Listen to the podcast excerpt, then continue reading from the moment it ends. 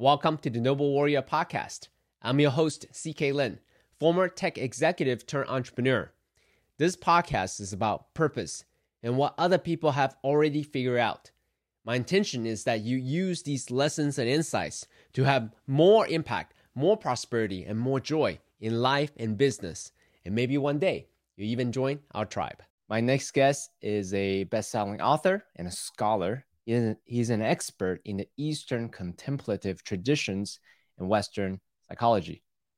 His latest book, The Dharma in Difficult Times, is the sequel to the best selling book, The Great Works of Your Life. If you like what Stephen is saying at any point, go to his website, stephencope.com. We can right. get all his books, all his courses, and his future retreats. Please welcome Stephen Cope. Hey, CK. Lovely to be with you. Thank you so much for being here, Stephen. So, um, you have spent years thinking about, talking about, writing about Dharma. So, it's a word that perhaps not a lot of people understand. So, maybe we start there, the mm. definition of Dharma, then we can go deeper into your seminal books and ideas. Yeah, no, CK, that's a great place to start. Um, because Dharma is actually one of those many layered words in Sanskrit that you'll you'll often hear it mean truth, path, law, teaching. Um, but in the yoga tradition, and specifically in the Bhagavad Gita, about which I write, it means sacred duty or true calling. Um, dharma, the notion of Dharma is is several thousand years old. It goes all the way back to the um, the Vedic times in in India, uh, 1500 BCE, and particularly to a, a wonderful story about uh, a, a myth, really about the god Indra. So Indra was the great thunderbolt god back in the Vedic dispensation in India and it was said that he had cast a vast net over the entire universe from his home on Mount Meru. These gods always live on mountains. So he lives on Mount Meru. And he cast this vast net over the entire universe. And at the vertex of each warp and woof strand, there's a gem, there's a jewel. And it's that jewel's job to hold together that part of the net so that if everybody does their calling, their job, the whole thing is held together. And all you have to do is your call is hold together your little part of the web. You're not responsible for the whole thing, but you are responsible for your part of it. The word dharma actually is based on the Sanskrit root dhr, which means holding together. Mm. So from the very beginning in this myth, you have this beautiful idea that individual fulfillment and the common good arise together. So that as I do my deepest calling of my soul, it's also got a, a common good. It's got a social good. It's it's pro-social behavior. Um, that idea percolated and bubbled through the whole yoga tradition until about the second or third century of the Common Era, when it was written down in the Bhagavad Gita, the great text um, that I love and have written about quite a bit. So that's that's kind of a basic notion of dharma.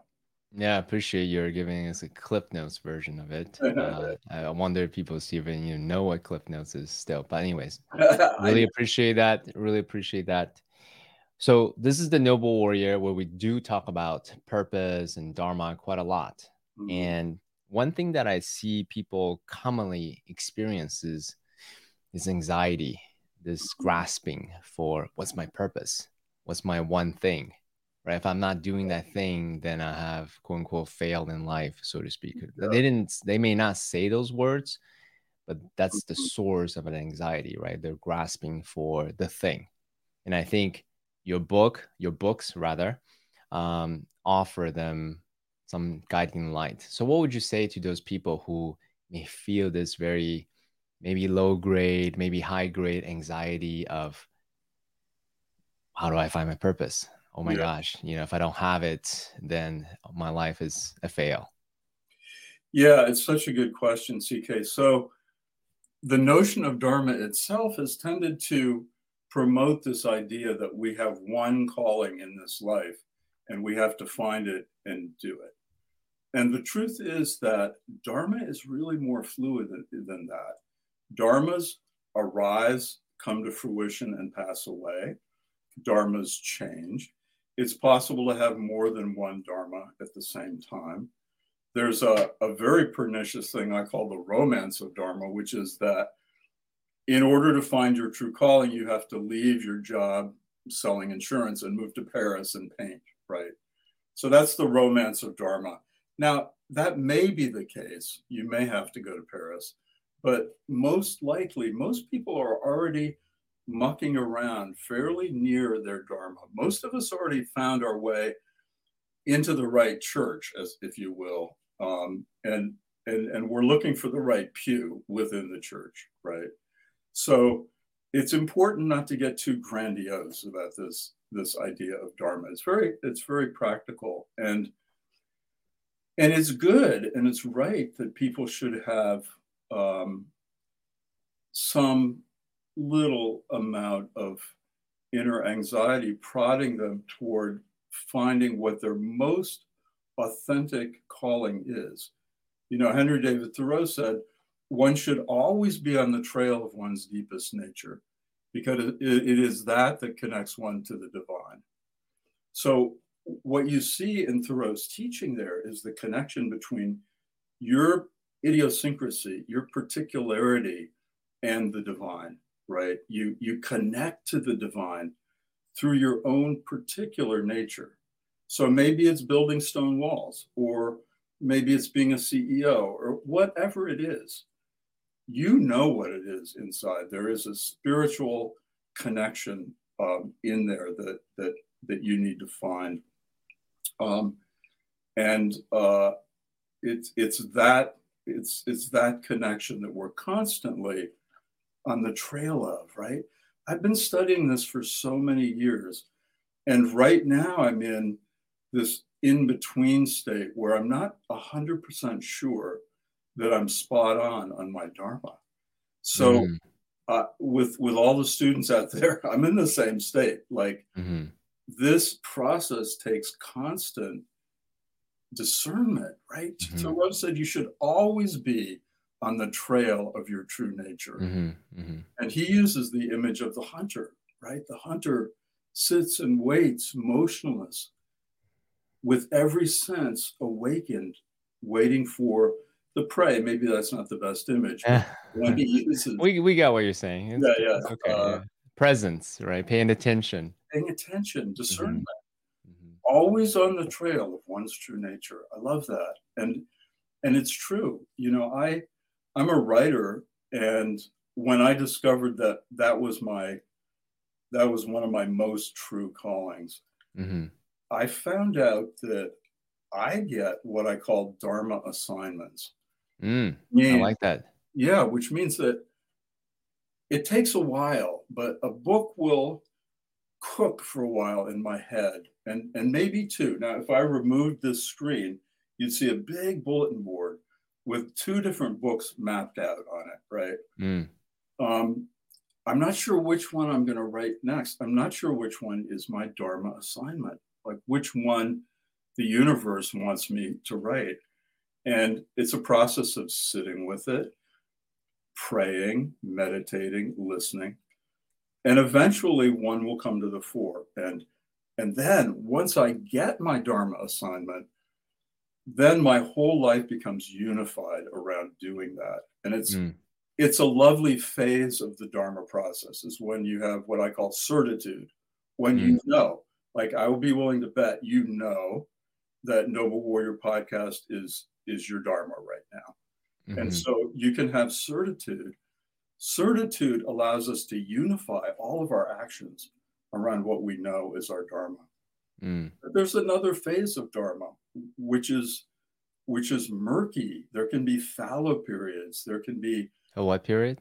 Fallow, F A L L O W. That's a that's yeah. What's that I mean? It's an agricultural term. Mm. Uh, I grew up in the Midwest and farm country, and mm-hmm. um, farmers every couple of years would rotate some of their fields out of uh, production. So they mm-hmm. would sit fallow. And in that fallow period, when nothing was happening um, in the field, actually a lot was happening. It was cooking with bacteria and nutrients and so forth. So we can have fallow periods. We can have periods of confusion and doubt. Um, hey everyone, just want to take a quick break to ask for your support. As you know, I don't run any ads or sell anything on this podcast. The only way I can continue to bring you inspiring stories and ideas is if you help me spread the word. By rating, reviewing, and sharing this podcast, you can help even more entrepreneurs and leaders to discover, express, and amplify their purpose. You can help them have a better relationship with themselves, trust their intuition, and pursue things that bring them more aliveness in life and in business. It only takes you a few seconds to leave a review, and it means the world to me. But more importantly, it could change someone's life. So if you have a moment, please rate and review this podcast and share with your friends and colleagues. Thanks for your support. Now back to the episode. Most people think the the process of dharma is just one of knowing and going. Mm-hmm. there is that phase, but there's this other phase where uh, you're really your your dharma, if you will, in that phase is really searching and mm-hmm. making that a priority. So I just happen to be in that phase right now, and yeah, maybe in a month I'll be in certitude. I hope so because I, I actually prefer that. yeah, I I really appreciate you you saying that, being open about that because I mean you're a teacher, right? But we are all human. Mm-hmm. Um and for me the the dream is ta you know there's you know some you know the the sky parted and here's like the thing that you should do and then you do that thing and life would turn out just the way it's just gonna you know walk on clouds so to speak that's that's the that's the fantasy. That's the fantasy. But but in reality, you know, I really love the way you said it. There's a fallow period where you're searching, you're paying attention to everything, and then there's a certitude area uh, period where you're just certain you're taking inspiring at all times. And then to me, my personal journey has been. Um, I don't know if you know this writer, David Perell. He introduced an idea of a printer method versus a pixel method. Oh, no, actually, um, I don't know that. Yeah, I, I really like that the, the hmm. visual uh, metaphors of it.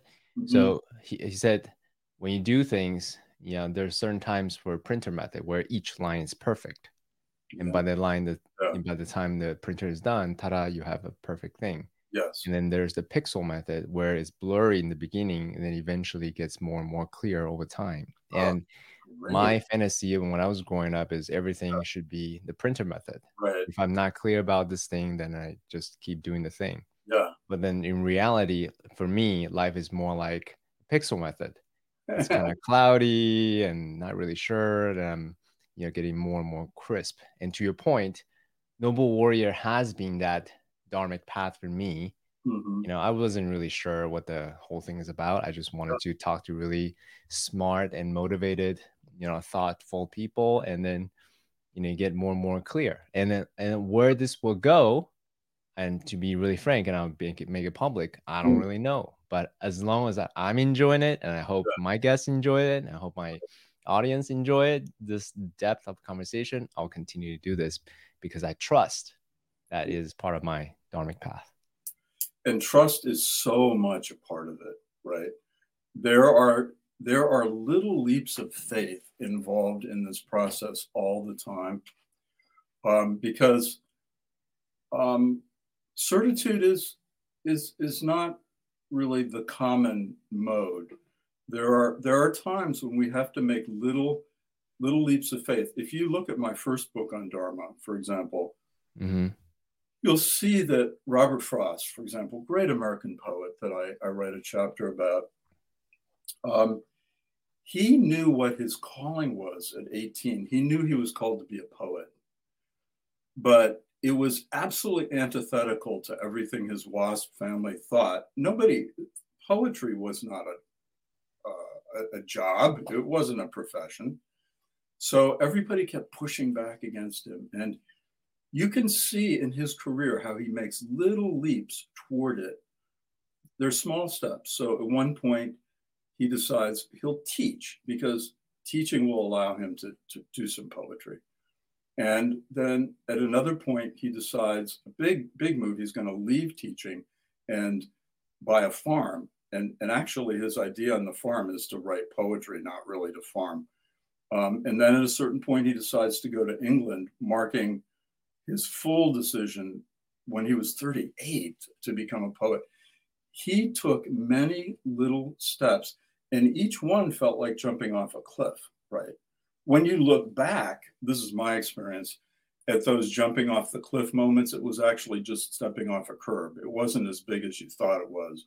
Mm-hmm. But you talk about trusting, and um, I love that word because uh, it's definitely involved in Dharma decisions. Little little acts of faith and, mm. and trust that move you toward the Dharma.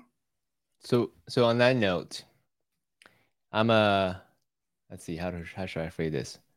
Uh, recovering perfectionist, re- recovering uh, burnout overachievers. When I talk about burnout achievers, I'm not talking about someone else. I'm talking about me. this is my journey, so you know. So so so I have really struggled with mm-hmm. um, following the mind, which is like logical, data driven, to mm-hmm. trust. You know, where there's no data, you just have an intuition, you have an idea, and you have faith that things mm-hmm. are going to turn out. So, and I'm making it personal, but I'm using myself as, as an example. But really, I'm speaking to a, a lot of other people who listen to this. Mm-hmm. Is how do you then discern? You know, how do you make that jump? Because to me, it, it sounds simple when we say this. Just trust but I I don't know if I'm projecting, but it's like effing hard. Like yep. that little trust, just everything's gonna turn out. So can you double click on that a little bit more? How do you how do you do that? Yeah, well, this is why I love the Eastern contemplative traditions because they discovered that there is a part of the mind that can be systematically cultivated. So, the first thing we encounter in the mind, and what people usually refer to, is is ordinary discursive mind, the surface of the mind, what most of these traditions call puppy mind or monkey mind. It's kind of crazy. Ordinary discursive mind is all over the place. It's restless, it's easily distracted, and so forth.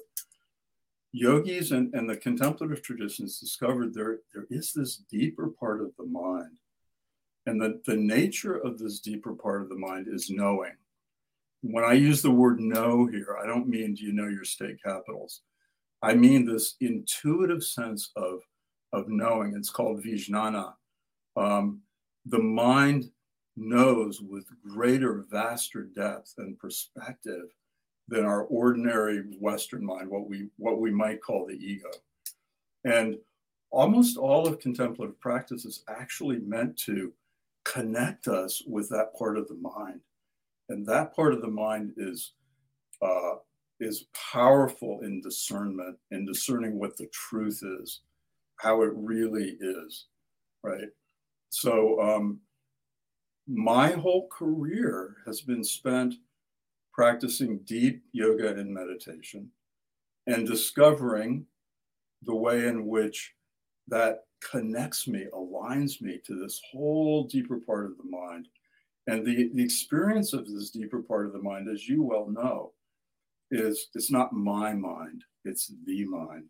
It's mm. a greater mind. It's the mm. mind of it's the mind of the mind of all beings.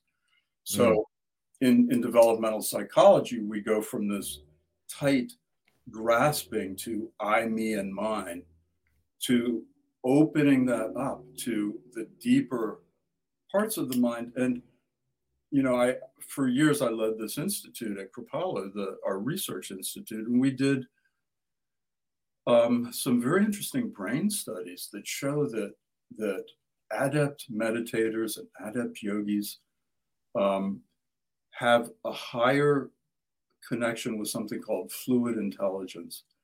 Fluid intelligence is the Western way to begin to talk about this mind. Fluid intelligence is putting things together creatively, um, using all parts of the brain at the same time.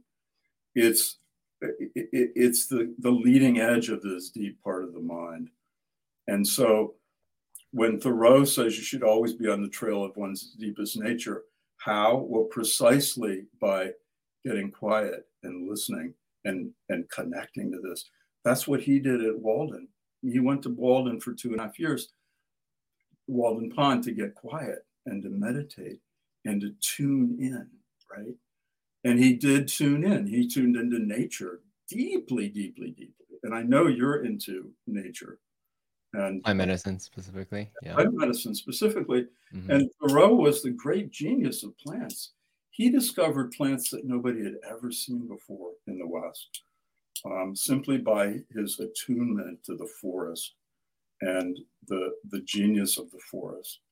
Mm. So when we talk about trust, we must talk about about discernment. You you begin to really trust the discerning mind and that mm-hmm. means what we in the West call intuition and mm-hmm. hunches mm-hmm. and answers to prayers and synchronicities. You know, there are all kinds of little, um, uh, there are all kinds of little opportunities daily where we get messages about which direction we're supposed to go. And do, do you mind if we double click on on on the surface mind versus the oh. deep mind? Because Sure. I don't get a lot of chance to talk to someone who deeply study this mm. and who teaches it. So, yeah. and I do have conversations about this all the time, but I don't get to talk to a scholar who studies this, right? Yeah. Um, uh, so I'll use my metaphor, and then you can we can double click on how do we discern the yeah. two, if you don't mind. No. So the way I think about the mind is the infinite expensive snow globe. Yeah. Right. The mind continues to create content. There's no snowflakes that you know, flares about and what and and there's a lot of impermanence. If i focus on a particular uh, snowflake it disappears.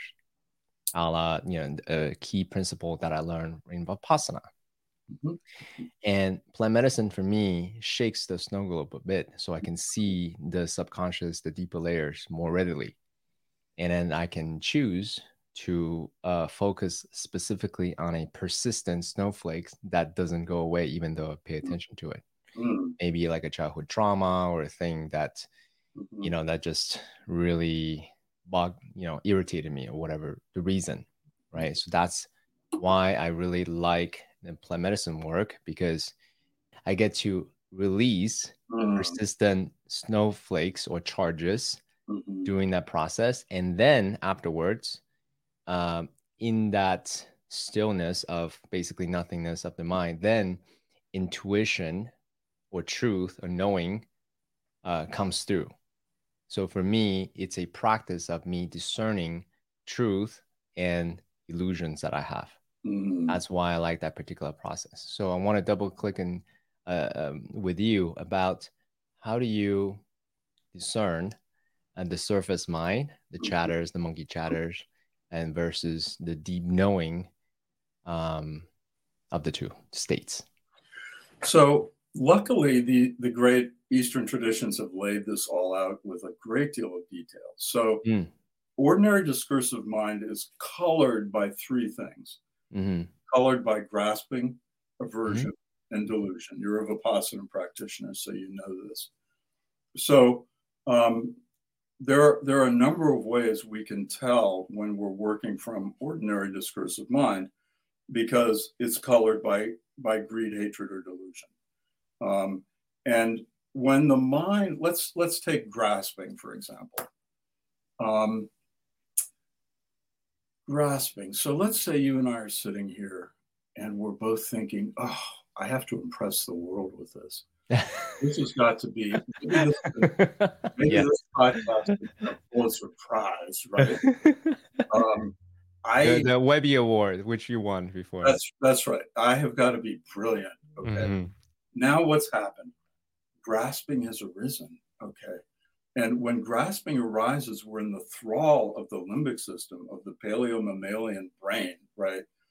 Um, and that's a very primitive part of the brain. Grasping, when it arises, actually interferes with subtle performance and connection. So um, if I let go of my grasping to have this moment with you, be anything other than what it is, if I let go of that, then we can have a really deep conversation.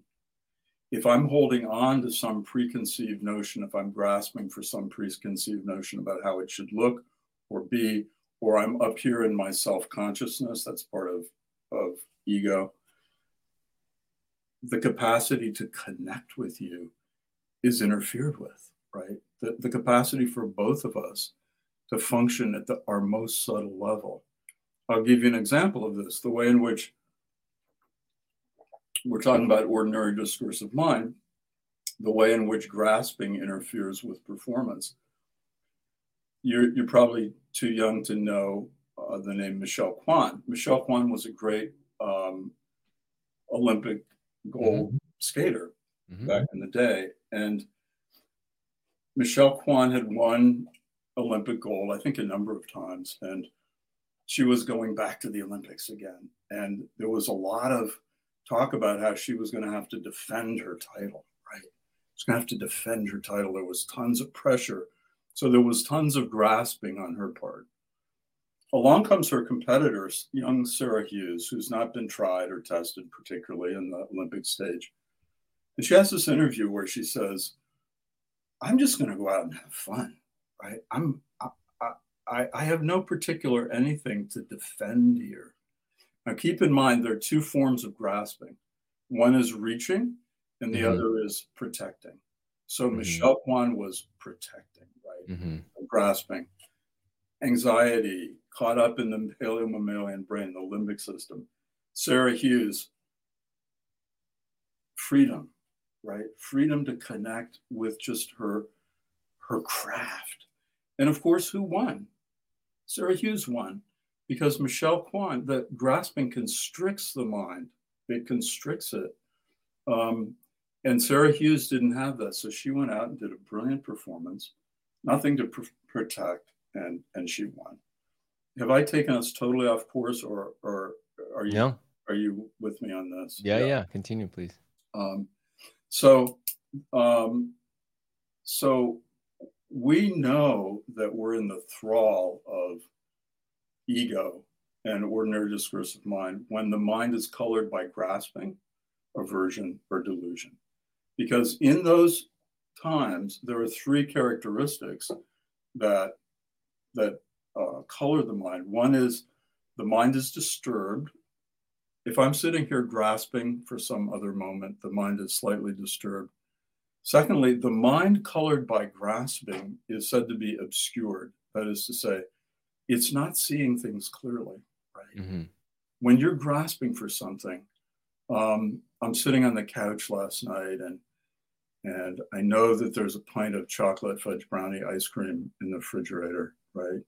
And all of a sudden, grasping arises like, oh, I know I, I, just had dinner, but I'm starved. I'm so hungry. I really want that. Want, wanting arises.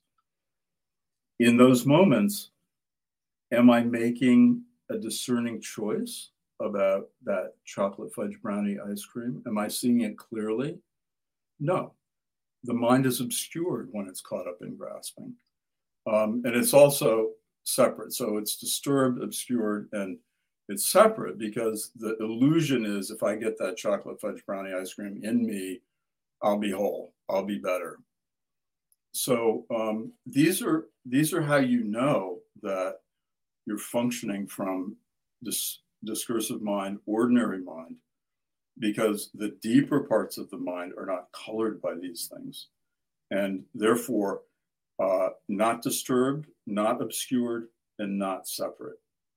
Therefore, um, calm, open, and non separate. Did that mm. make sense? It does. Um, the visual that comes to mind is the, the, the flaring of the snow flakes versus when everything is still. Still. And then I can just discern what's really the whisper, perhaps, of the intuition, right? That the, the knowing that comes through. Right. Um, and you know, I, I'm fascinated by your snowflake imagery. I made that up. So. No, it's great. It's really good. I've never thought of that before, but um, you talk about that one snowflake that's persistent, right? Mm-hmm. You can identify that. That's so interesting because in the yoga translation, that snowflake that you that's persistent, to use your term, that's what we call um, a karma that's etched in stone. There are three mm. kinds of karma, right? And karma mean, simply means action. Um, and the, the, the cause and effect process of, of action. It's said that there are three different kinds of karmas karmas that are like lines drawn in water, like lines drawn in sand, and like lines etched in stone. Mm. And all of us struggle with that one karmic bondage to something that's etched in stone. And very often that's the work of a lifetime is to, to come to terms with that, to recognize that pattern, and to begin to create witness consciousness around it, to begin to surround it with consciousness and awareness. I'm sure this is what you do in, in your practice with plant medicine, right? Um, yeah, I mean, I am a seeker at heart. I'm always a student, sometimes a teacher, but hmm. always a student. And really want to, um, through my own suffering, I was seeking a way to have more freedom in my life, more spaciousness freedom, yeah. within the mind, and then and then uh, live a more embodied life. I think the terms you use is a joyous life or activated life. I can't remember exactly the phrase, but basically a life that I love. Yeah. And and plant medicine so far has been a very effective tool to allow me to let go of those etched mm-hmm. um, or charges or you know, you know, those persistent snowflakes whatever the metaphor that lands yeah. for our listeners here uh, to to really let that go so then then i can free up my internal resources to you know do things that i love that's beautiful i mean yes those karmas etched in stone um, what they require is that we bring awareness to them, that we touch them with awareness, that we create space around them. We all mm-hmm. have them. And, um, uh, you know, in, in many ways, the Western traditions have been have been perhaps better at um, helping us with with the neurotic mind. Um, the Eastern contemplative traditions are more interested in what I call ordinary happiness. But as far as those those items, those karmas etched in stone, those be this is my experience, right? Mm-hmm. Begin to fade over time.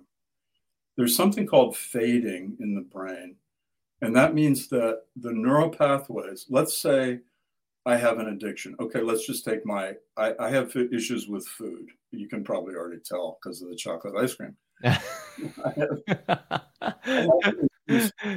with food, um, and the more I bring, the more I touch that with awareness.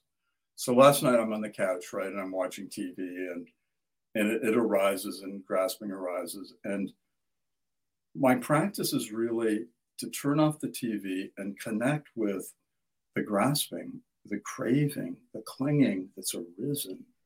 And where is it in my body? And how does it feel? And it, it gets tight around here and in my throat.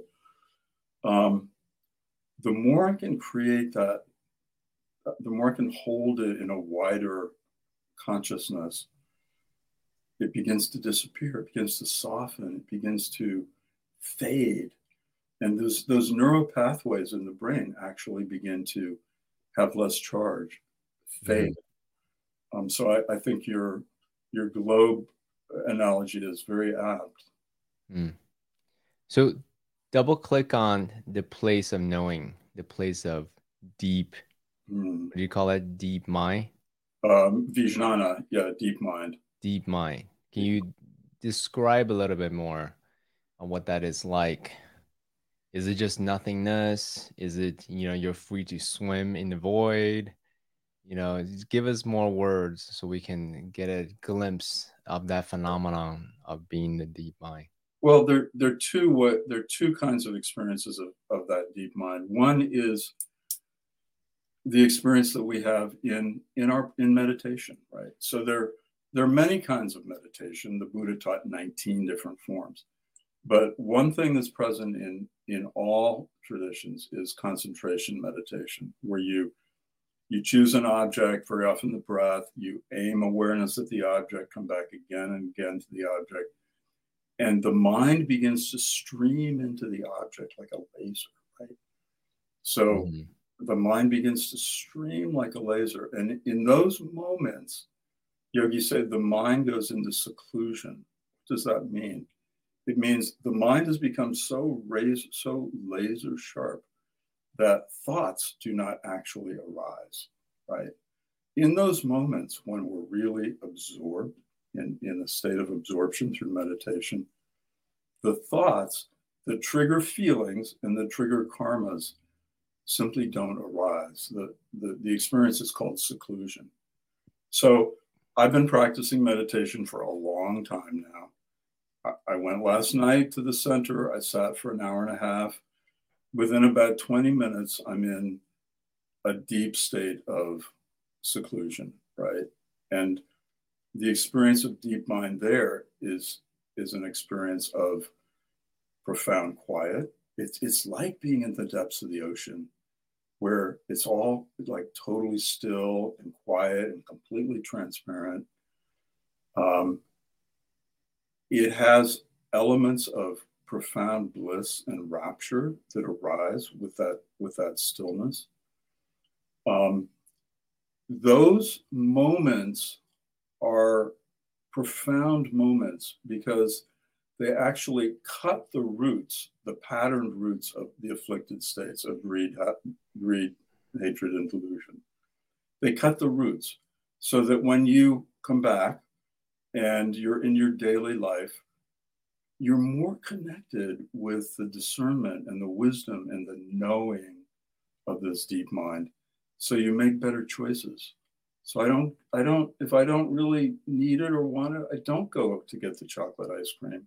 I, I leave it for Saturday night when I have some friends coming over.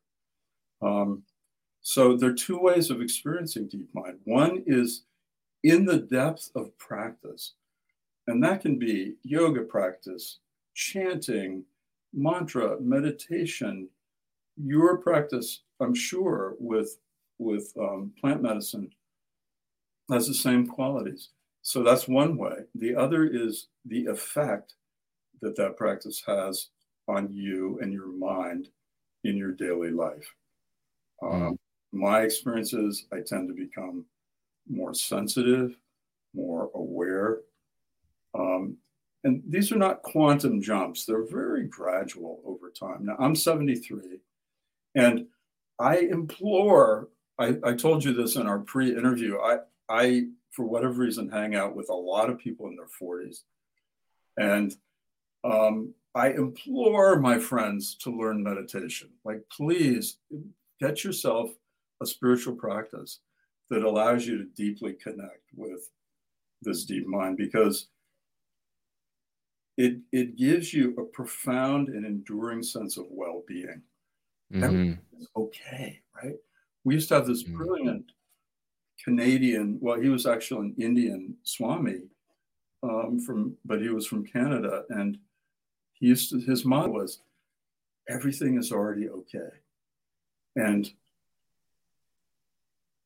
that's the view of a non-dual teacher, right? Everything is already okay. These consistent touching in with the deep mind gives you a pervasive sense in your life. Everything's actually okay. Mm-hmm. All okay. Um, and and then you begin to live from that center. There's a great um, there's a great quatrain from the Tao Te Ching that says, "The master sees things as they are without trying to change them.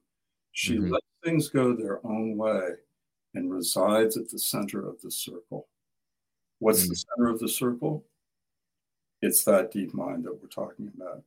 It's that mm-hmm. awake mind, that uh, you know, illumined mind, whatever you want to call it.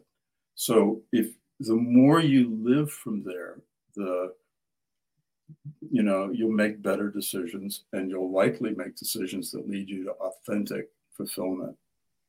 Yeah. Oh man, so many points I can rabbit holes I can go down to. Which one to choose? um well, I mean, let's actually segue to uh your book, your new book, Dharma in Difficult Times. I think right. that's as good as any. One of the things that I have, I've always been very driven.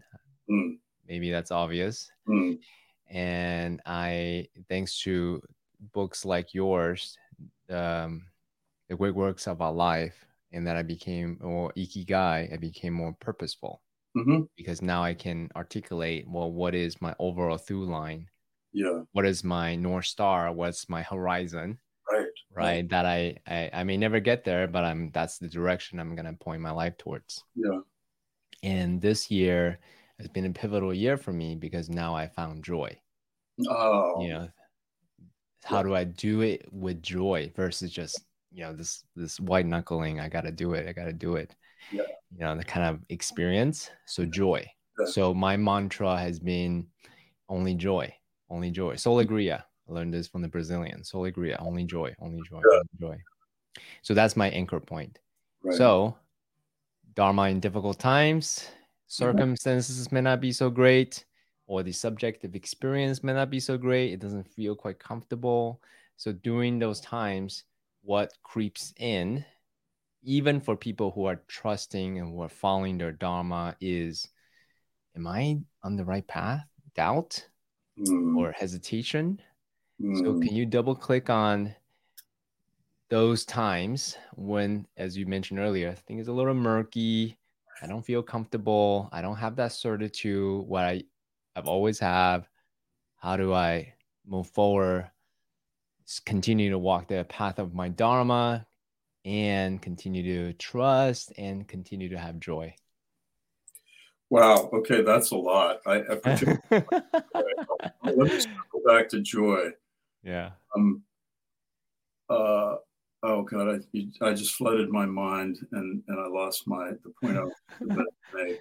It's uh, okay. We start wherever we start. Oh, I know. I know. Yeah. We're going to talk about doubt. So, doubt is an interesting phenomenon because it's one of in Buddhism. It's one of the five hindrances. So it's it's um, sloth and tor- restlessness, sloth and torpor, uh, grasping, aversion, and doubt. Those are the five hindrances. Um, and you know, I, have studied all these great lives, and in my books, um, each each of my books on Dharma looks at great lives. And what you discover is that all of these people who these great people, and I don't mean by great that they were famous. I meant that they they found their dharma, they found their calling, and they did it full out. They all had periods of profound doubt, right? I mean, look at, at um, uh, uh, Mother Teresa uh, of India, right? When she died, they found her journals, and and they were replete with her doubt does Jesus Christ even exist? Is, is any of this true? Profound doubt. Doubt is actually the flip side of certitude in some ways. Mm-hmm. Um, the deeper you go into your dharma, I think the more the more you're going to have to struggle with doubt. Doubt is the the essence of the experience of doubt, right? And I'm in doubt right now. I, I'm I'm profoundly riven by doubt. The the experience of doubt is the experience of being split. Mm-hmm. Now I'll be very personal. I'll tell you what my doubt is about because it's interesting.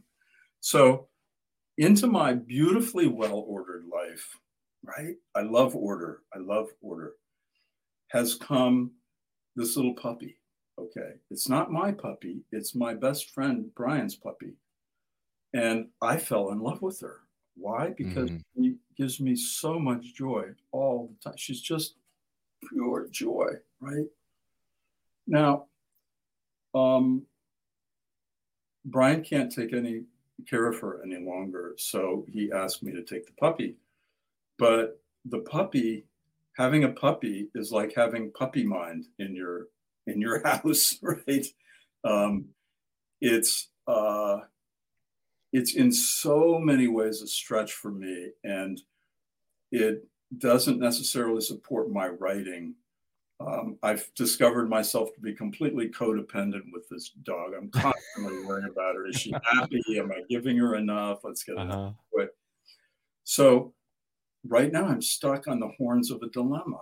Like, do I adopt this dog who brings me so much joy that I've never had ever this level? Or what about my dharma of writing? Mm. I don't know the answer. Check with me in, in a month, but I'm definitely caught on the horns of a dilemma. What does it involve? It involves, um, I, I like to try things out. So next week, I'm going to have a week when she stays here with me to see how it goes. Like, try it on, right? Mm-hmm. If you're in doubt. Um, pray about it. Listen to your higher power if you have one of those. Um, your discernment. Give it time. Very often, the resolution of doubt takes takes time. Mm. Uh, and and also honor it because doubt usually arises when something new arises in consciousness, like this dog knocking on the door. Something's knocking, right? Um, doubt is something new knocking that you have to work through. So mm. let's not demonize it. It's part of the process. You have to learn to work with it. You have to learn to live with it sometimes.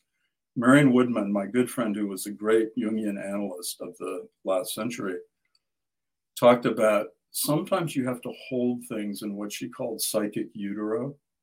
You have to hold these, these two conflicting ideas in psychic utero. That is, you're, you're going to give birth to something, right? And it's cooking away in there. So, right now, I'm holding this little dog and my writing career in psychic utero. And very often, I, I write about this in another book, um, my book called Soul Friends very often, if you stay connected with deep mind, a third way, what this what psychoanalysts call a third way, will emerge. Mm. I can have both the puppy and my writing career at the same time. Third, mm. third way, right? Not an either or. Mm. Uh, so we have to learn how to use doubt very skillfully because there's a lot in it. There's a lot cooking away in there. Mm. Um, so holding things in psychic utero, I love. I love that. I love Marion. I I appreciate. Well, thank you for making it personal, giving a very vivid example. First of all, uh, it could, could be a puppy. It could be a business idea. It could be two books. It could yeah. be, you know, a romantic interest. Yeah, right. And then life is full of beautiful blessings and and gifts. Mm. And mm. hey, here you go. You know, three things. You know, which ice cream flavors you want. You're like, oh no, I have. I have some difficulties choosing. Um, yeah, I mean, it's it's it's a real thing, and I really appreciate how you said you just sit with it, yeah. give it time, and um, and ask, you know, the deep mind, what is it that you want? Perhaps, most likely, probably, always, mm. there is a third a solution where you can have it all and right. it's up to that yourself the deep mind to discern on what that is I, I would say for me my in because i'm such a purpose driven person my mm-hmm. default unconscious choices pick one or the other Absolutely. But but but the maturation process for me is hey, but hey, hold on. You know, you don't have to sacrifice a thing yet. Right. Sit with it. Maybe a, a new solution, a new idea. Absolutely. Let it um, let it cook. I one of my mottos in life is it never hurts to slow things down. It very often doesn't help to speed things up. So you sit with the not knowing. You make room for the not, wow, I don't know right now. I really don't know. Okay, that's all right. Um, eventually it will it will resolve itself. That's why I like the idea of the master sees things as they are without trying to change them. She's she stays at the center of the circle. So you come back again and again to the center of the circle. So on that note, let me double click on that. there uh, meditators, especially people who are on the spiritual path, often opt for stillness, meditation practice, mm-hmm. surrendering, flow. Let's just watch and see. And then, but then on the flip side of that spectrum is inspire action. Mm-hmm. Right, you hear a lot, especially uh, people who are all was more the mas- masculine energetics, just mm. do do do do do. Mm-hmm. So, but I don't think it's one or the other. Right, it's finding the harmony point between the yin and the yang. So, how do you think about when is a time for stillness? Yeah. When is time for inspire actions? You know, that's that was the whole purpose of the Bhagavad Gita, the this 2000 year old scripture. Until the writing of the Gita in the, let's say, the third or the second century BCE, spiritual life was basically a life of asceticism. It was a life of renunciation in India. It was all about quiet, right? It was all about leaving the world behind, leaving the marketplace. This great scripture was the first time you have a scripture that says you can have a deeply spiritual life in the world, right? You can have a deeply spiritual life by living your calling in the world. And in fact, most of us are not going to be monks and nuns. Most of us are living in the world. I certainly am. And so it lays out this four stage path for living in the world fully. And, and I've this is in my first book on Dharma. Number one, discernment, discern your calling. And by that, I mean, what's your calling right now? Forget about the, the notion that we just have one calling. And, but right now, what's life calling you to? Discern your Dharma. Second, do it full out. This is called the doctrine of unified action. That is, once you know what it is, you bring everything to it. This is where that, that trust and those leaps come in. You you bring it right? So discern your dharma do it full out. The third one is let go of the fruits right? Let go of the outcome. The outcome is none of your business. You don't even know what success or failure means. Krishna says to arjuna um, uh, it's better to fail at your own dharma than to succeed at the dharma of another but the truth is we don't know what success really means so my new book for example um, it's not selling as well as my my first book on Dharma. I don't know why. Um, I don't know its true purpose. I I got the Dharma assignment. It was clear I was supposed to write that book. I brought everything I had to it. I did it full out. Now I have to let let it go. I have to let it go into the world and find its true purpose. Okay, so this is a hard one for Westerners. Letting go of the outcome. I mean, I worked with this group of of hedge fund guys. And the, the idea of letting go of the outcome for hedge fund managers was just crazy. Um, and then the, the fourth one is is wait, wait, before you go on to the next one. So what do they say? Um, Were you able to help them? Like, what did you say to help them? Well, let go a little bit of their attachment. I, I was able to show them mm-hmm. precisely that clinging to outcome actually interferes with their performance, even in the financial world. Because clinging to outcome, in, if you're clinging and grasping and holding on, we've already seen that, that that gives you tunnel vision, that narrows your focus, that eliminates this great fluid intelligence where you open to all these possibilities.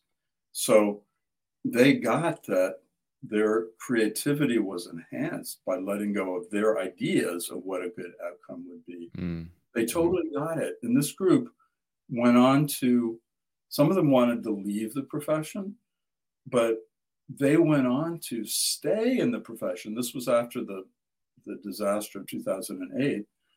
and reform it, right? Because that sector was so involved in the in the crash in 2008 and 2009. Um, so let's review: discern your dharma, do it full out, unified action, let go of the fruits, and then turn it over to God, to higher power, to something bigger than you, to some bigger purpose. Um, and and the Bhagavad Gita showed that when you're living that way, according to those four precepts, you're actually not the doer of your actions. You're the channel. You're a channel for this deeper mind. For some people would call it God, the divine. Um, but you get to live this amazingly exciting and fulfilled life and um, let go of those things that really cause suffering the clinging and the grasping and the hatred and aversion and so forth um, mm.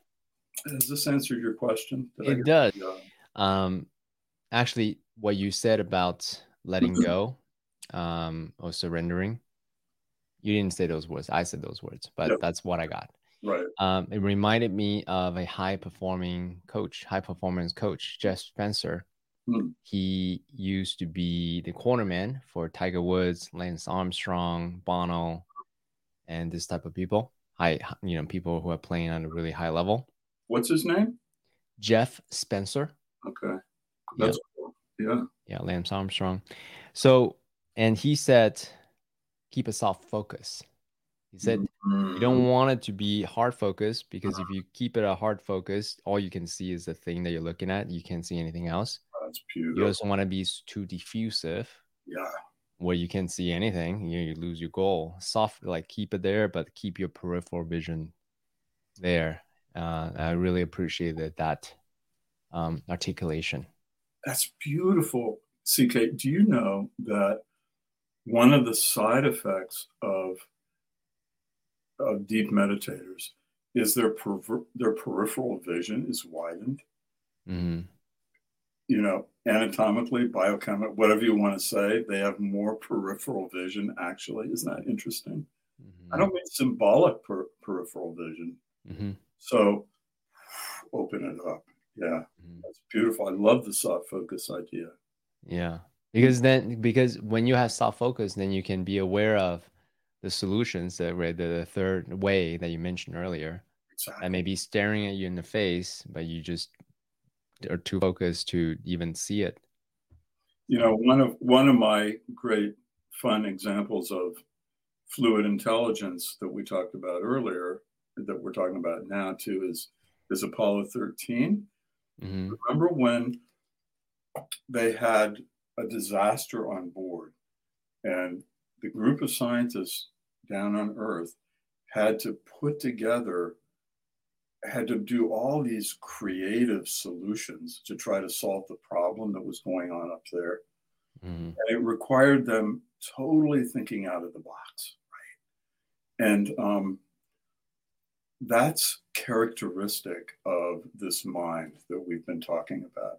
So for for several years, I taught a group of brilliant young musicians from all over the world who had come together in this academy here in, Mass- in Massachusetts to study every summer. And they had such a hard focus on the perfection of their instrument and the piece of music that they were suffering profoundly. The grasping to perfection and perfect outcome um, was so hard. And I taught them the story of Krishna and Arjuna, and they started softening that and opening up. And all of a sudden, it unleashed their creativity. We'll talk about joy, right? So um, that narrow focus was just widened, and they had this this sense of everything's okay, well-being, and so now how do I live? How do I live in my instrument through through that rather than through holding and clinging and, and grasping. So let's talk about that for a bit. when people think about spiritual practice or professional practice, they're thinking, I gotta, you know, really hunker down and it's about the discipline it's mm. very serious my livelihood's on the line my reputation is on the line there's a lot of heaviness and significance and yeah. i know that personally very very well yeah. and and and um but one realization that i have is what is it all for if not for joy so yeah. I do my best to bring in the lightness of being, right? To remember that all this is gonna pass, mm-hmm. and and it's all about enjoying my life. Mm-hmm. So um curious because you wrote a book about Dharma, great yeah. works of our life. Yeah. You wrote a book about Dharma in difficult times. So can you help us bring a little bit more joy into our Dharma work? Yeah. Um, you know, joy, um, as you probably know, joy is a is a built-in feature of this deep mind that we've talked about. Um, when the mind settles, these four states of mind, and, and this comes straight from the Buddha, but it's also in all the yoga scriptures when the mind quiets and settles, four states of mind naturally arise. One is called metta, loving kindness. One is called karuna, compassion. Mudita, sympathetic joy. And upekkha is, is equanimity or balance. But together, these are all states of profound happiness, right? And joy. And there's nothing that you have to do to create them. It it's a byproduct of practice. Mm. Uh, now it's a it's a complicated thing though, isn't it? Because I let's take me. I'm a writer, and um, I have a my my motto for myself as a writer is suit up and show up. My mm agreement with myself is I have to suit up and show up every day, right here in the office. Mm-hmm. And if I don't feel like writing, I don't have to. I almost never don't feel like writing. I always, I get here and like, we're going to write. So some days are work, um, some days are plotting, other days are just filled with these gifts and joy. And, um, you know, Arnold or, or Copland, Aaron Copland, the great American composer, used to say, um, I have to show up in my studio because I never know when the muse is going to show up. And if I'm not there, I won't meet her, right? Mm-hmm. So um, I have days that are very craftsmanlike, very workmanlike, plodding, right? Where I, my motto in those days is just to move the marbles forward a little bit. My best buddy Brian and I have this. He's he has is an entirely different business. but we at the end of the day we're like, well, did you move did you move the marbles forward just a little bit? Yeah, yeah, that was good. Um, it's a very craftsman-like approach, but along with this craftsman-like approach comes unbidden ways of deep happiness and joy. Mm. The, the idea is that in your in your dharma remember you're just doing your little bit but you're part of building something bigger. You're part of building a good society. You're part of building a good family. You're part of building a cathedral a great cathedral. And there are moments when you feel you step back and you feel the profound joy in that cathedral right?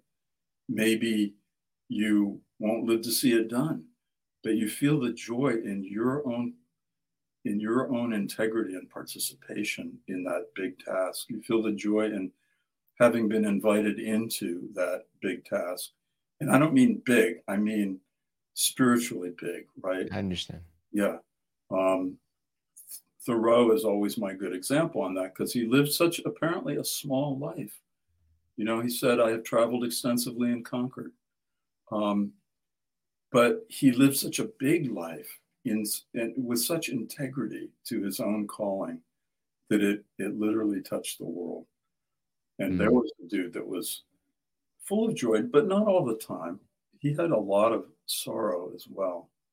And sometimes I think joy and sorrow are very deeply intertwined.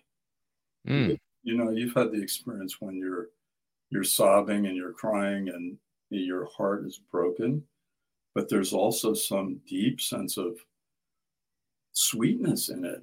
You know, it's it's it's that sorrow is connecting you to maybe a lost person or love or whatever.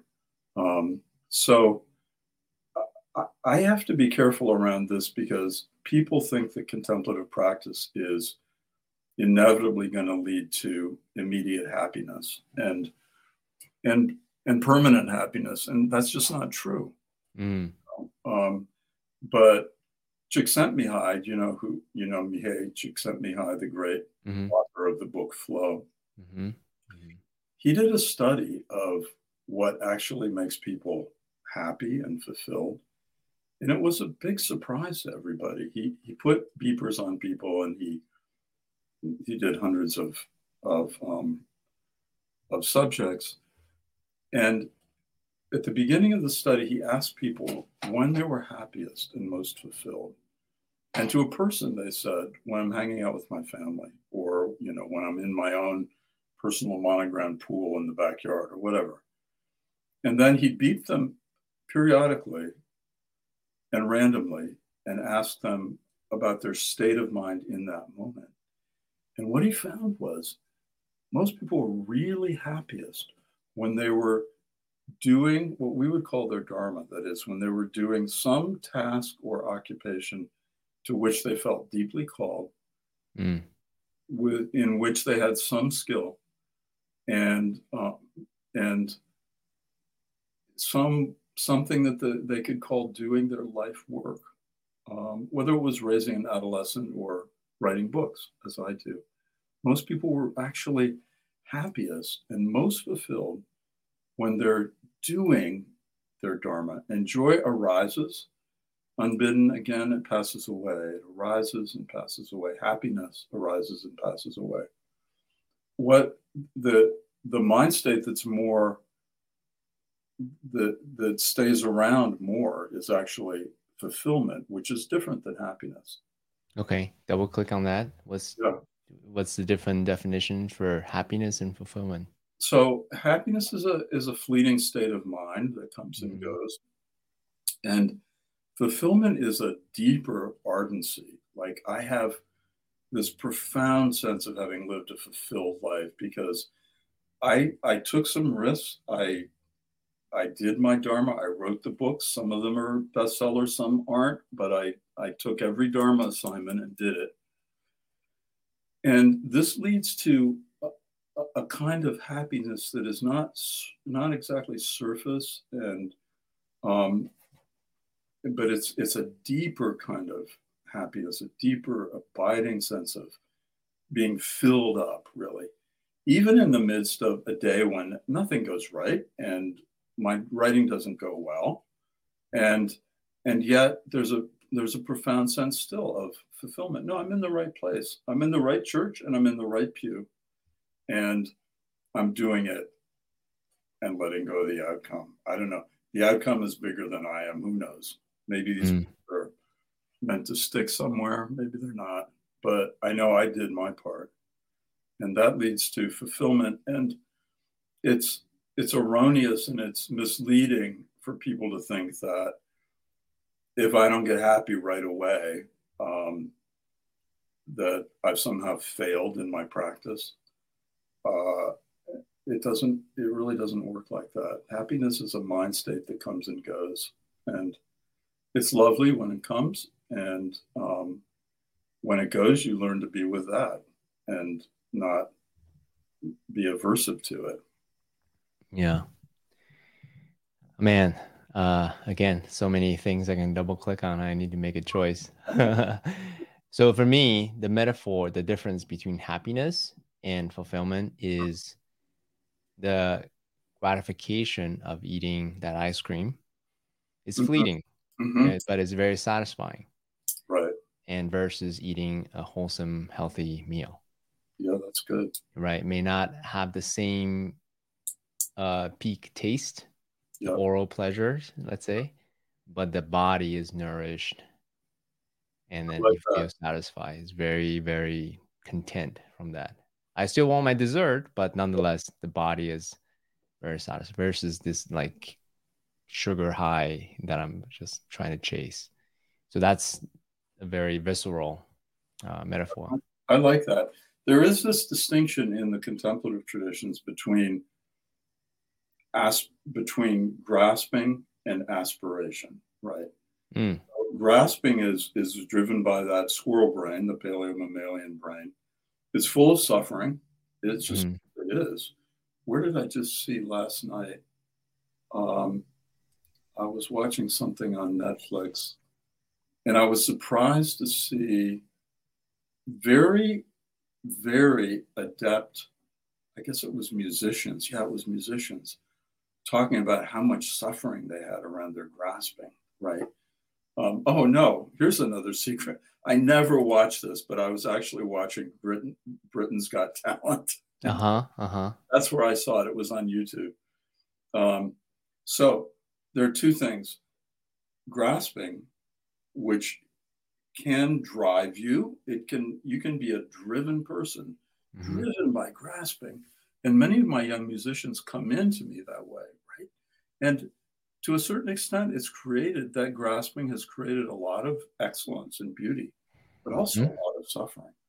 So I present to them this alternative called aspiration. Aspiration is more driven by the prefrontal cortex, by the executive functions of the brain. And it says, look, just practice your practice. Um, do what we call deliberate practice. That that's I sketched that out in, in the book. Um, deliberately practice your craft so that you achieve a kind of mastery. And then rather relying on your own emotional state and your your wish for greatness or your wish for perfection, rely on your craftsmanship and let it let it shine. Or if it doesn't shine that day, it's okay. Let it go. Get over it. You know, I, I, write about Marian Anderson and her brilliant concert in 1936 in front of the Lincoln Memorial, where because of racism, the daughters of the American Revolution would not let Marian, the greatest contralto in the world, black, would not let her sing in Constitution Hall. And Eleanor Roosevelt and Franklin D. Roosevelt, who was president at the time, said, "No way, that is not that is not going to stand." And so they created a concert for her in front of the Lincoln Memorial on Easter Day, 1936. 75,000 people showed up. Right? It was it was an earth-shattering event. She walked onto and and the event of her life, really, in many ways she walked onto the stage, and there are all these microphones in front of her from all over the world. This was broadcast everywhere.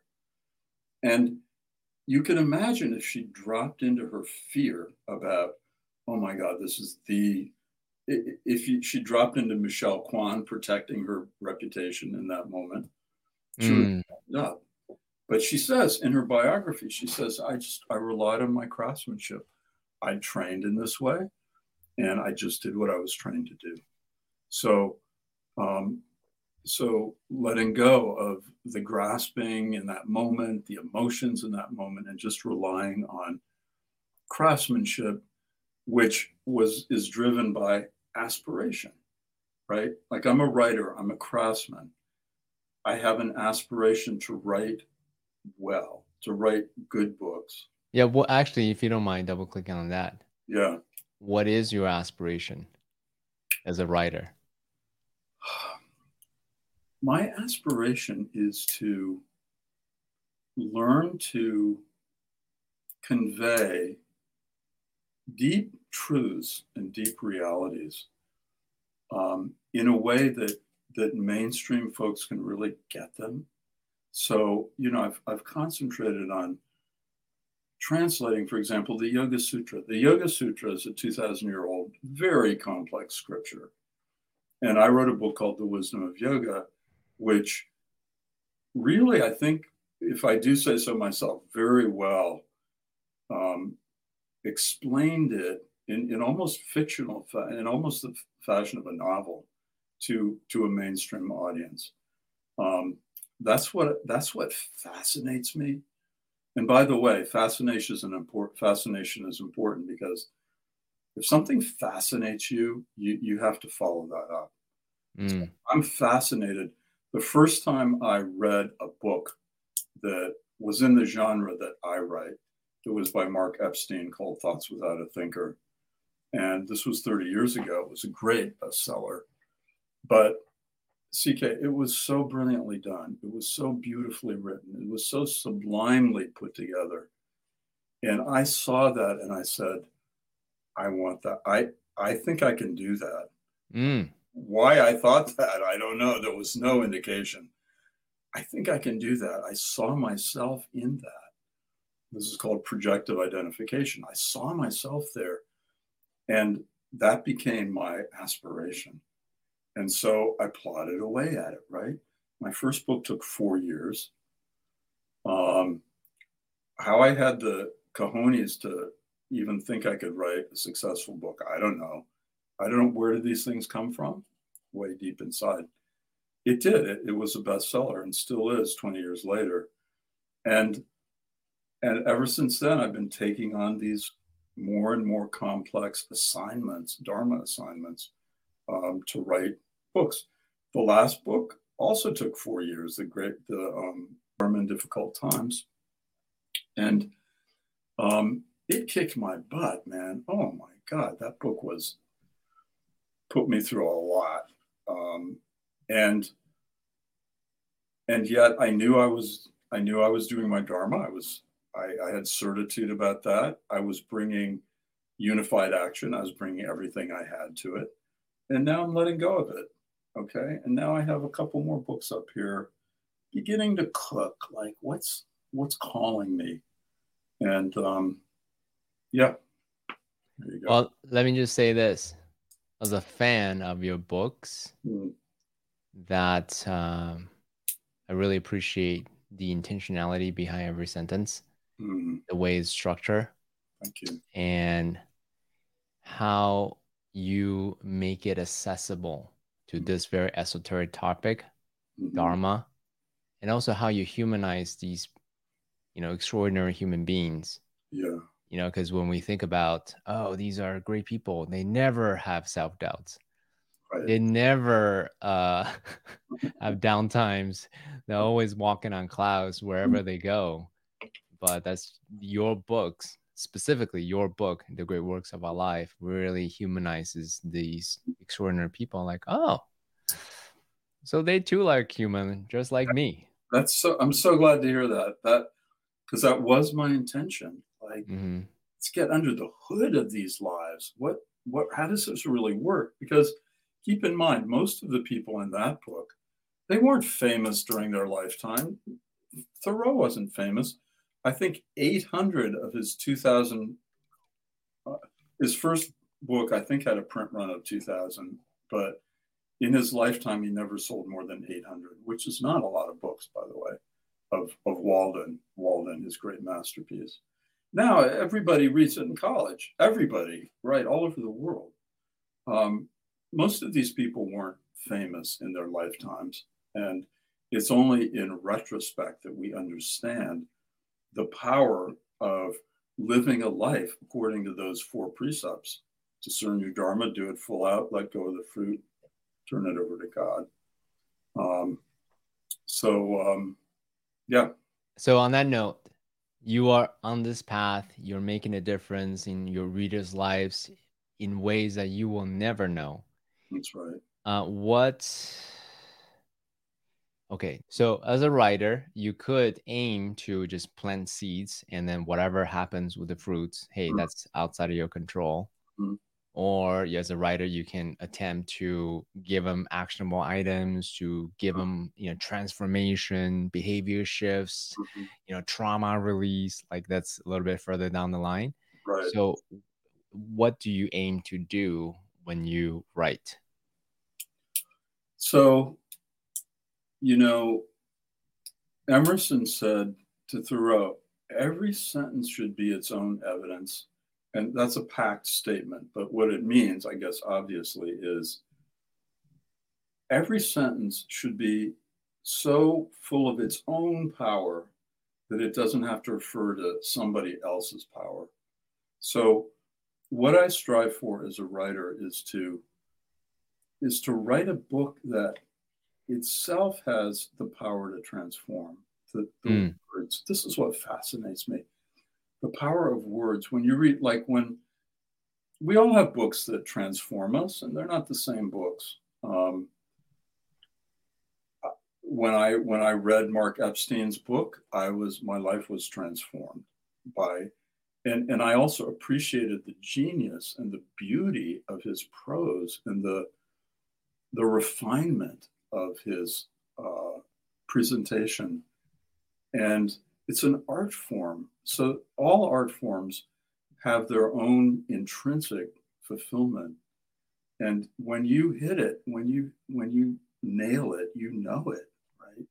And every now and then, not all the time, not even sometimes often, I nail it and it's so it's so fulfilling. So words are really my métier in that sense.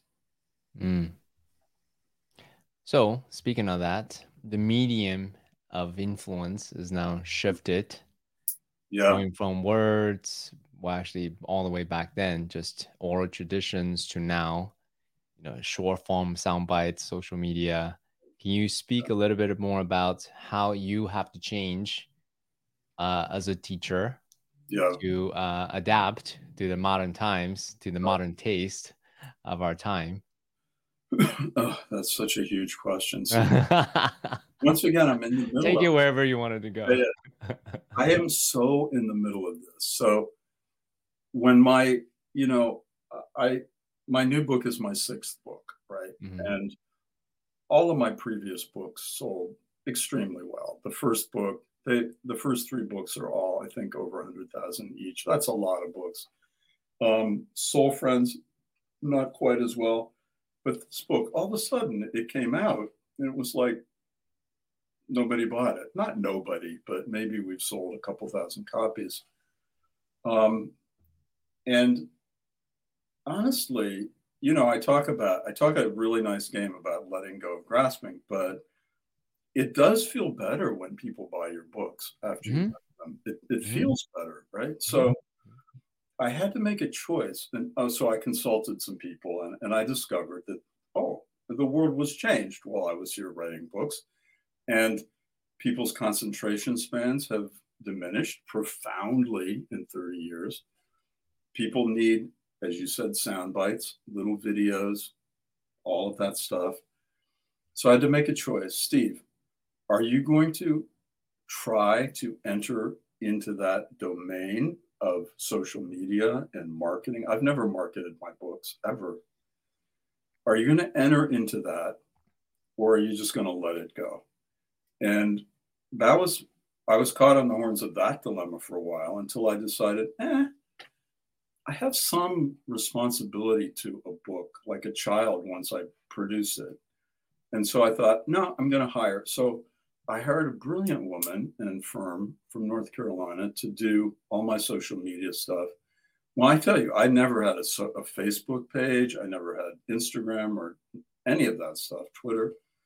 Well, now I do. and now I do. And I barely know how to get on any of it. Um, and um, it's an experiment, right? It's an experiment. So, right now, to, to your question, I'm videotaping a nine session product that will go along with my new book, The Dharma in Difficult Times, that we're going to try to push into yoga studios around the country. Because I know that all of us around the country right now are saying we live in such desperate times in so many ways um, with global warming and with political separation and, and insanity and with the rise of autocracy and on and on, we all have to have in the back of our mind the question of what is my duty? What is my duty in the face of everything falling apart? I know my duty is that little that gem at the warp and woof strand of Indra's net. But how do I contribute my gifts to the common good right now? I know that's in the back of everybody's minds. And and so I'm creating this product that can go out with my book to help yogis in yoga studios and yoga teacher training programs think about these issues through the lens of the Bhagavad Gita, which is the most influential scripture in in this regard, having to do with action in the world and the common good. Um, so we'll see. It's an experiment, CK. I don't know. Maybe well, year I'll be awful that stuff. Well, I'm a fan. I'm gonna send my people to buy your course, to buy your books for sure. yeah, for uh, sure. but I do want to do a callback real quick because on yeah. one, you know, what we talked about the non-dual perspective is everything is fine and nothing to fix. And now you're also saying like, hey, everything's falling apart. So at the surface level, mm. like, hey, wait a minute, Stephen just said this. they seem to be conflicting. Yeah. Can you say a little bit more about that? I mean, this is a what you've just touched on is a is a classic debate within the contemplative world, and and let's face it, within all religious traditions, the, the debate between the dual and the non-dual. And the and the non-dual position is, dude, everything is already okay. All you have to do is understand that, and then everything will be okay. The non-dual position is that no, no, no. Life is a systematic life as a spiritual being is a systematic program of purification of moral purification of spiritual purification. There's a lot to do get to work right? So these are the two. And and you know in back in the middle east middle ages in india all these great teachers had debates and um, the debates were usually between the non-dualists and the dualists and traditionally, the non dual people always win these debates because they use poetry and imagery and nonlinear thinking, and they, wa- they walk circles around the, the dualists, right? Um, the truth is, uh, it's another case of the third way. They're both true, right? They're both true at the same time. And that's how I live really every day. There is a, um, I have a systematic path of practice. In you know, I practice hatha yoga, I practice meditation, I practice chanting, and um, and there is also the daily surrender to it's all already okay. I don't understand how, but there is this profound center of well-being at the heart of me that connects with with all beings. They're both mm. true. I'll share mine. Maybe you can double click on what yeah. my answer may be. Yeah. So, so I'm very much of a Taoist. Yeah. Everything is fine. It's a perspectiving that makes it good or not good. Absolutely. You know? Yeah. Tall or short, whatever, based on what, right? What's the benchmark? What's the perspective? So, so, so there's that. And, um, and, and the way I think about my dharmic path is hey, what do I learn? What have I learned that I could share to the younger versions of CK mm-hmm. that may alleviate some suffering? Yeah. Ultimately, is their path. If they want to suffer, fine, that's okay. But I've done my part to make a thing, an artifact, a book, a video, and it's up to them. I let that go. So that's the way I think about it. It is everything is fine. Yeah. People are going to be people, and the planet will be fine, quote unquote uh, long after humans are gone, right? Mm-hmm. Uh, and uh, what could I make because I want to make it as a way to in service of whoever that want to read or watch my things. It's beautiful. Are you um, are you devoted to, to the Tao Te Ching? Um, devotion that devoted is a, is a strong to, of a word, but the concept of it. Yeah right? Yeah. Um, I am in completely entranced and, and charmed and motivated by the Tao Te Ching, I, I have to say, uh, especially Stephen Mitchell's brilliant translation. And um, and I, I, I, I will tell you that temperamentally, I'm a non-dualist. I always have been, but I also love the the genius of the. No wait, I said that wrong. I'm a dualist. I said that wrong. I'm a dualist. Really, that's how I grew up. That's that's just my nature. But I'm I'm absolutely fascinated and intrigued with with non-dual wisdom at the same time. You know what? Now that you mention it, put in those words, I would say I'm very much the same way because yeah. I'm a trained as a PhD um, biomedical engineer. I'm very much a solution oriented guy. What's the innovation? What's the solution to quote unquote solve this problem? Right. And through my spiritual practices, plant medicine, Vipassana, Tao Te Ching, all these scriptures, I learned about this subjective reality. Mm-hmm. Uh, how can I, it's, uh, how do I say this? I can get to a place of deep mind yeah. once I integrate all of my charges mm-hmm. of everything is fine, is the way it is. It's based on my perspective and so forth. Yeah. So I would say, uh, aspirationally, I like to be more in the non-dual world, but you know, uh, the the training, the programming that I've had so far is yeah. very much of a, a dualist. You know, how do we quote unquote solve problems? You know, for me, the the dualist approach, which has been the dominant approach in my life, has has borne so much fruit. You know, I I'm I'm old. I'm 73, um, and I've practiced since I was 25, and I can see across that trajectory the fruit. I, I'm in a time of what Jack Kornfield calls fruition, right? He's mm. I think he's about the same age. Maybe he's a little younger than I am, but the fr- the fruition of of practice is is profound. So, um, having that as my you know my my inspiration, the the contemplative traditions talk about um, verified faith. Verified faith is faith in something that you have a personal experience of having borne fruit for you and so I have I have verified faith in in in the dualist road. And actually, on that note, that's a phrase I'm not so familiar with. Do you mean that you have gone through some personal trials and tribulation to earn that wisdom? Is that what you mean by yeah. verified faith? Yeah, you're not. So often in our culture, when we talk about faith, we we talk about trusting in something you don't really know that much about. Like blind faith? Yeah, that's right. Like blind faith. Mm-hmm. But this is faith in something that you have tested and and you know it to be true.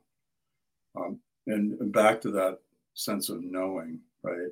Um, so I have verified faith in these practices. It's it's it's proven itself out in my life, and um, uh, you know I I'm very aware of I don't know if you if you know the work of Teilhard de Chardin, the, the great French Jesuit paleontologist, but he was a he was a Jesuit, he was a Christian, but also very involved in in more in Eastern spirituality. And his view was that, he he was a paleontologist, so he was a scientist like you. Um, but his his experience of the world was it was filled with miracles all the time, little miracles. And I have that same experience. I haven't always had it. It's the fruit of practice for me. Um, when I practice regularly and stay tuned, little synchronicities, little awakenings, little aha moments, little, little, I don't know, miracles. they they happen all the time. It's just, can you see them? are you awake enough to see them? And Chardin was, you should read some of his work at some point, um, brilliant at describing that. You know, I'm just, uh, I'm aware of the time. I have another call coming in in, in 10 got minutes. it. well, uh, I, I, so appreciate you, uh, Stephen. Thank you so much for your generosity, for just doing your work, yeah, walking your dharmic path. Um, you've been so, so, so generous. Um, for those people that want to buy your course, where should they go? Um, just go to stephencope.com Uh, it's my website. And also, if you'd like, go to kripalu.org, K R I P A L U.org. Um, I'm I'm all over that site as well. But you can you can find my books and my courses uh, at my website, and that'd be great. And and also come and visit me at Kripalu. I teach there all the time, and we're up in a beautiful monast- Jesuit monastery on the um, in the Berkshire Mountains of Western Massachusetts. It's quite gorgeous and stunning. Uh, so, so appreciate you, Stephen. My pleasure, CK. Lovely. Thank you so much for listening. I hope you enjoyed today's episode and inspire you on your journey towards purpose. Make sure to check out the show notes in the description for a full rundown of this episode with all the important links at noblewarrior.com forward slash episode number. And also make sure to share this with a friend and subscribe on Apple Podcast as well. I really love hearing feedback from you. So share a review on Apple and let me know what part of this podcast episode resonated with you the most. Remember, your higher self constantly points you towards your purpose. And now is the time to take action towards that.